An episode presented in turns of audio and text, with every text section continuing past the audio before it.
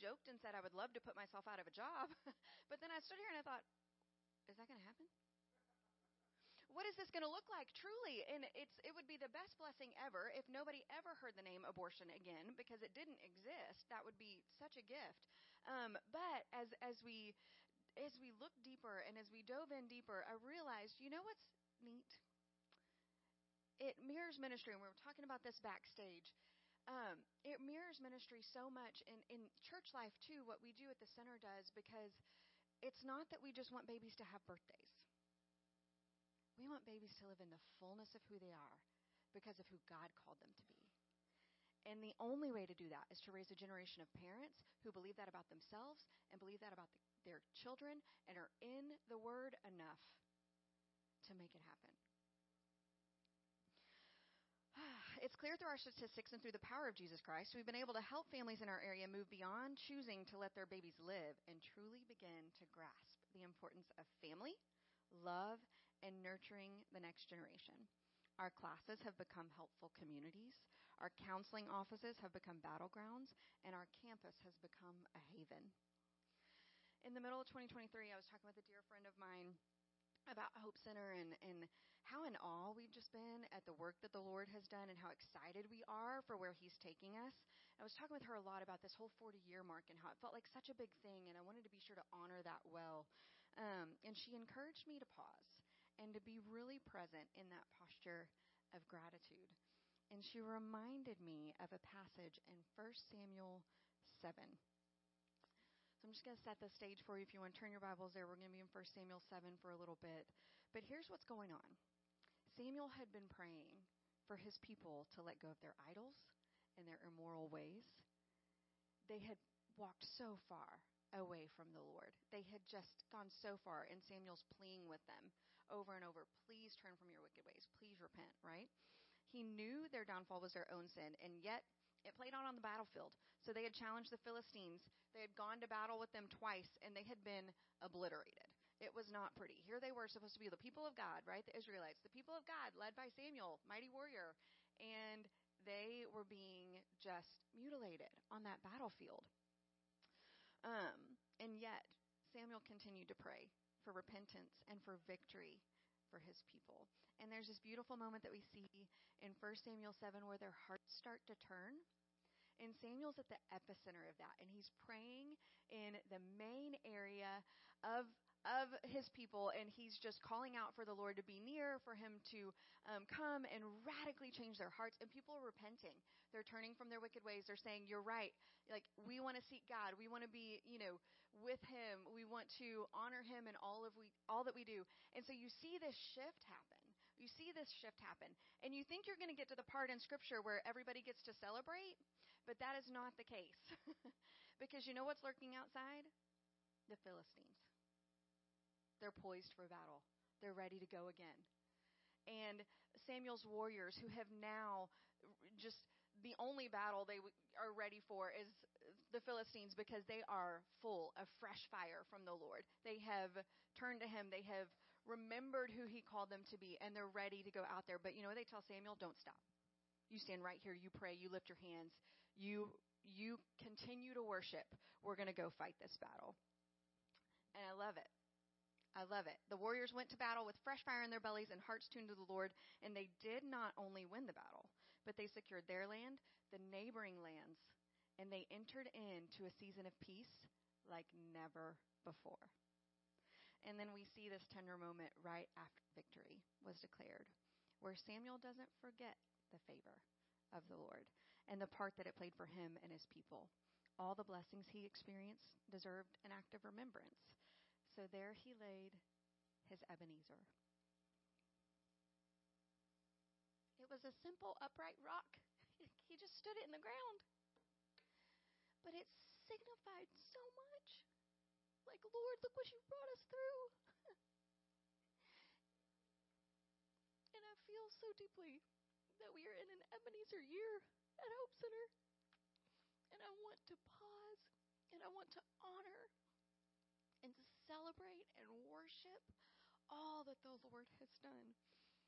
All of it. Oh. it was an altar It wasn't just a rock. It wasn't just a memorial. It wasn't a statue. It was an altar. A memorial, a clear marker that the people knew that God's intervention was the only way they made it through. The purpose of Samuel's Ebenezer was to remind the Israelites and himself of who God was and what he had done for them personally. In a time where they had experienced what life was like outside of the favor of the Lord and then seen the radical change that came, when they walked back into life with the Lord, they needed that visual reminder. So, like I said, we are in an Ebenezer year. The valiant warriors that have been fighting for 40 years before us have advanced this movement so far. We'd be so remiss if we didn't take a moment and just reflect and place our own Ebenezer here and linger in acknowledgement and gratitude for all the Lord has done. We are making this year, year 40, of ministry through Hope Center as a victory in Jesus' name. We are marking it as that 100%.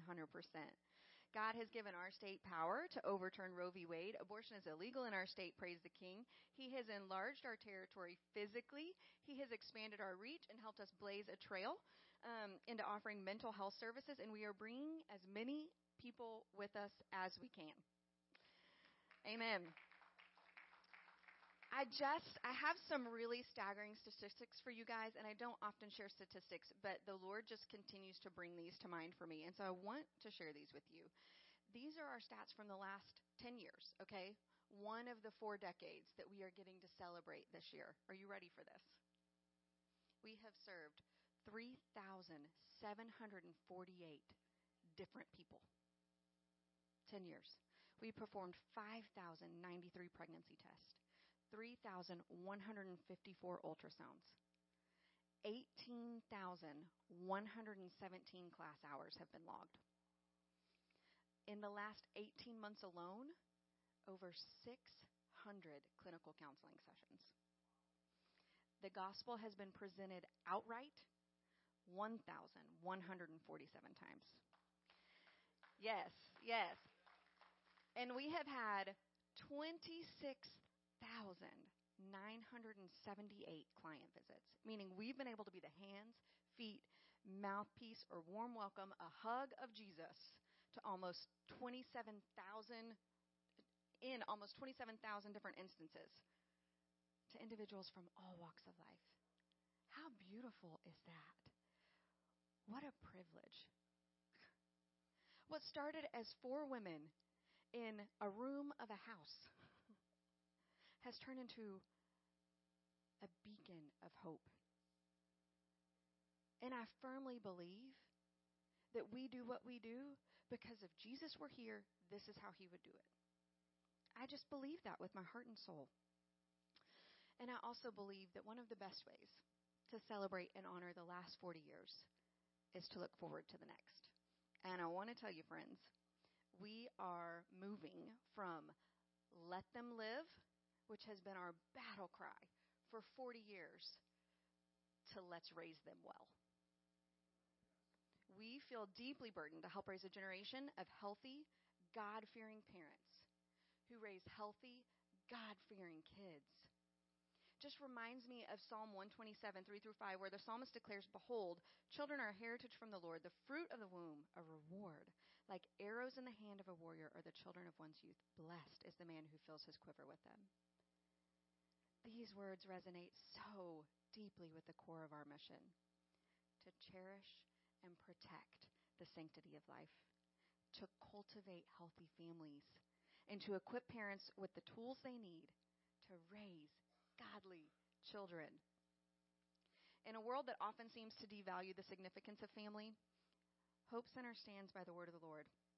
As we see in Scripture, the very first institution that the Lord created was the family before the church, before anything else. He created the family, and He formed it for our good and His glory. And let's be honest, culture's made quite a mess of family. And it's time that we, as Christ followers, start reclaiming lost ground in Jesus' name. Amen. Like, we have got to, we can no longer say, that's okay for you if that's your choice. No, we have to stand on this and say, this is the best choice, and we're going to help you get there. We just can't. We can't quit. We can't let up on that. Because if that is the very first institution that the Lord instated here for us, for our good and His glory, we got to quit playing around with it. Our next decade will be focused on investing in the foundation of family with the goal of rewriting cultural norms and creating a ripple effect that spans generations. We not only want to help babies have birthdays, but help generations of kiddos be raised by generations of parents who are armed with the principles of love, compassion, and responsibility, who will guide their families for, through challenges of life while standing on the word of the Lord. We've got to. It's our conviction that by providing support, education, and resources to expectant mothers and fathers, that we're going to sow seeds that will yield a harvest of strong, stable families. We may not see it until the next 40 years when y'all have to like wheel me up here. I don't know. but we're going to see it and we're going to claim that victory in Jesus' name. So we'll still be offering what we always have. This doesn't change that. Cost-free medical services for women, um, pregnancy tests, ultrasounds, and our material assistance education program is thriving.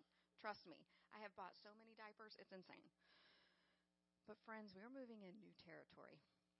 Boldly knowing that as we walk past this Ebenezer that we've set in remembrance of the last 40 years, the Lord is with us our cost free clinical counseling department has exploded. I mentioned that a little bit earlier. And last year, I think I stood here, we were what, six months in maybe? And I was like, I think this is going to work, guys. it has been insane. It has truly been insane. We have one full time LPC, we've brought on another part time, and we are currently helping three other centers across the nation adopt our methodology for integrating mental health care into um, pregnancy care services. It's been amazing. Our Hope Academy is thriving. We're still seeing around 130, 150, and that every single month. That's families. We've seen more dads in these classes than ever before. Than ever before. And you know, we've seen more dads on the clinic side too than ever before, coming to pregnancy test appointments, coming to ultrasound appointments. It's been miraculous. It has been miraculous. And we have a male on our staff now, hallelujah, praise King, that uh, can actually speak to them in a way that they will respond to. And it's been so beautiful. We have two dads right now in clinical counseling on their own because they want to be a better dad. Y'all, that's incredible. That's the kind of life shift, shift we're wanting. That's the kind of change that we're wanting to see overall. And it starts with one. This isn't in here. Good thing I took a page and a half out we are currently, my husband's youth pastor at Northside, and we're really focusing with our students on the power of that one on one ministry. I feel like culture has told everybody that you have to have this huge following on TikTok or you have to have all these people watching you to actually be able to make a difference. And that just isn't true. This whole book was, was God breathed, and we see Jesus go one at a time to serve people. And so we're studying that in those scriptures of Jesus' ministry where he stops for one at a time. And so while two dads may seem like not many, oh, oh, one at a time, brick by brick, one at a time. I'm so excited. So we're weaving the gospel through everything because we know our services are only truly transformative if the truth of Jesus Christ is at the epicenter. Okay, so I've told you where we're headed, what we're planning to do, but now I want to focus the shift to you. Where do you come in in all of this? So, parents stay within our program for up to three years, which is beautiful. But um, how many of y'all were done raising your children when they turned three? Mine's eight. Pray for me. He's scary. No, actually, he's the most amazing human being on this earth. But these families, these women, they need more than just three years. They need you. They need a church family. They need a church home that they can lean into through it all. For so many who come from broken families, no one has shown them what it can look like and feel like to truly be part of a family that loves them unconditionally, that doesn't give up on them, that doesn't run at the first sight of complication? A true church home.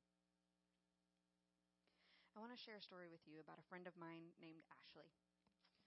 Um, our junior year, Ashley got pregnant. She wasn't being careful. She should have known better. But nonetheless, here we were. She was 16, pregnant, and let me tell you, it was rough. My dad is a music minister. He has been since I was two. And he knew Ashley, knew the situation, and asked me why she wasn't coming to youth choir or church or anything anymore. I'd actually just gone to Sonic earlier that day with Ashley to get a Coke. That's what we did back in my day. You go get a Coke. And um, through tears, she told me all about how she had gone to church that Sunday and walked in and didn't even make it past the foyer because people were unkind, because there were whispers, and because one lady said something so heinous that I won't even repeat it. She was so embarrassed, and she thought she was going to get to come home to a place of people who had helped raise her, who had loved her. I mean, her whole family went there aunts, uncles, you name it. So I told my dad this, and you know, he just kind of nodded and shook his head. My dad's pretty stoic, and um, he said that he was just really sad to hear that. And then I went on about the rest of my week. He went on about the rest of his week. I was 16, so I didn't give it much thought, right? But what was happening behind the scenes was this my dad went to work for Ashley and her faith and her healing. He called Ashley's mom, who's also a single mom, and let her know that she had the unwavering support of our family and our church as they walked through this. He got together with our youth pastor and they call they contacted all of their female youth sponsors that were working um, with the students in, in that season and let them know about Ashley's situation and let them know the position that the church took on it was that she was loved and so was that baby. And every single one of those youth sponsors called Ashley and her mom to let her know that.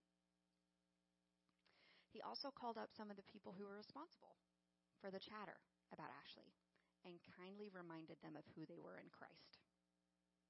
He called them to a higher standard. He called them to a biblical standard. And then he went to Ashley's house and he looked her in the eye and he said, You still have a place here. Your good shepherd still loves you. And that other people had the privilege of being able to mask their sin, to hide it. But she was going to carry it in front of her, right here, for all to see. And that he knew it was going to be rough. He knew that her decisions were on display in a way that made others think they should have an audience for their opinion. He told her he would never diminish that struggle, but that she had an army of support, and that he would like for her to bravely come back to church, knowing that she has allies. He's like those friends that carried their paralytic friend to Jesus. They ripped off the roof. they didn't take no for an answer. So what? It was crowded. So what? It was inconvenient. Their friend needed Jesus. He was the only one who could heal them. Ah, I loved it. I loved it. He didn't walk by, see her in distress, and say, mm, I'll pray for her. He didn't see her unfortunate choices and say, mm, She knew better. Mm-mm. He gathered believers, he called them to a Christ like standard, and they went and picked up her mat and carried her to Jesus. And they bore witness to the miracle that Christ worked in her life. Ashley gave birth to a beautiful baby girl. And as she placed that baby in the arms of the adoptive family that she had chosen, they told her that they were going to name that baby Brooke, which is Ashley's middle name, so that their daughter would always bear the name of her brave birth mom. Brooke has graduated high school now and is thriving in college. And Ashley, Ashley met her now husband at church, the same church we grew up in. and she's now a licensed professional counselor. And you know what she does specifically? She works with high schoolers and early college age students who have fallen out of their life track because of some crisis moment. And she invites every single one of them to church.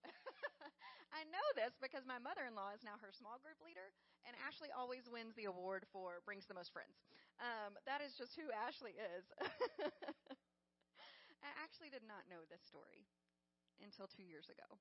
Ashley and I have stayed in contact, and she's seen the work that I've been doing at Hope Center and everything. And uh, when I went into town for Christmas, year before last, with my husband, um, she texted me and asked if we could grab coffee one afternoon. And I thought, sure, absolutely, I would love that. And she told me this story. And she told me that um, if my dad hadn't have done that, her life would look very different. And this is not to brag on my dad. This is just to remind us we're all part of this body. We're all to be the church, which is the hands and the feet and the bride of Christ. Because something like that changes the trajectory of someone's life and someone's faith. It just does. Because you see the difference that happens when someone steps away from the fear of judgment or the voices of the outside solely focus and solely focuses on the voice of the good shepherd. It compels you to do the same. And I've seen that in Ashley's life. And today, I humbly invite you to be part of that kind of church family every single day. Can you imagine? I just want to be real for y'all, with y'all for a second. I'm speaking in five churches between on the end of February. That's more than I've ever, ever done before. And I didn't go looking for it. So the Lord is up to something, and I'm just trying to hold on tight. Can you just imagine, though, if this way of radical love crept into every single one of those church bodies and took hold? Can you just imagine? What if everybody filled a bottle, helped Hope Center do what we do, and then we partnered with all of these church families, knowing full well we could send any of these families to any of them, knowing that arms would be wide open, that homes would be open, that dinner tables would be open, and that they would have a place here. Because I get the first three years. Beautiful. That's great. But just like our students, I'm not here for just one decision. My job is to be a disciple maker, right? be a disciple who makes disciples, we can only do that if we're investing in them long term. Oh, it's I just I'm so excited about it. And as I think about it, I get absolute chills. So can we just make that promise to each other today? Can you pray for Hope Center and support the work? And then can you be that church family? So that we can together grow a generation of healthy parents. Be a safe place for families, for unwed moms, for scared teens, to walk into and find love, peace, truth, discipleship. Can I be honest with you further and tell you this work is costly? that inflation isn't just at the grocery store? And we need your support there too.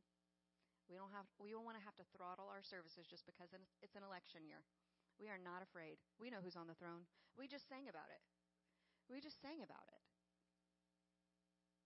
So as you consider investing in the work of Hope Center this morning, either through monetary donations, being a part of our prayer team, or volunteering in the center, my prayer is that you find it to be a beautiful way to draw closer to the Lord yourself, because I know I certainly have. There are the bottles in the back, um, just like we talked about. There's little handouts too. They're teal. I don't know if you'll have them. They're little turquoise ones, they're probably back there too. There's several different QR codes where you can scan if you want to be part of our prayer team, if you want to volunteer, um, if you want to mentor young women or men or anything. All of the info is there, and we would love to have you a part of it. Because I want to finish with this. Here we raise our Ebenezer, knowing the Lord has been with us knowing He will go before us, and knowing that there is so much to be done for the good of others and the glory of God.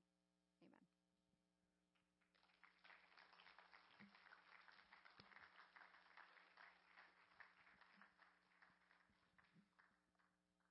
Can we give her another round of applause?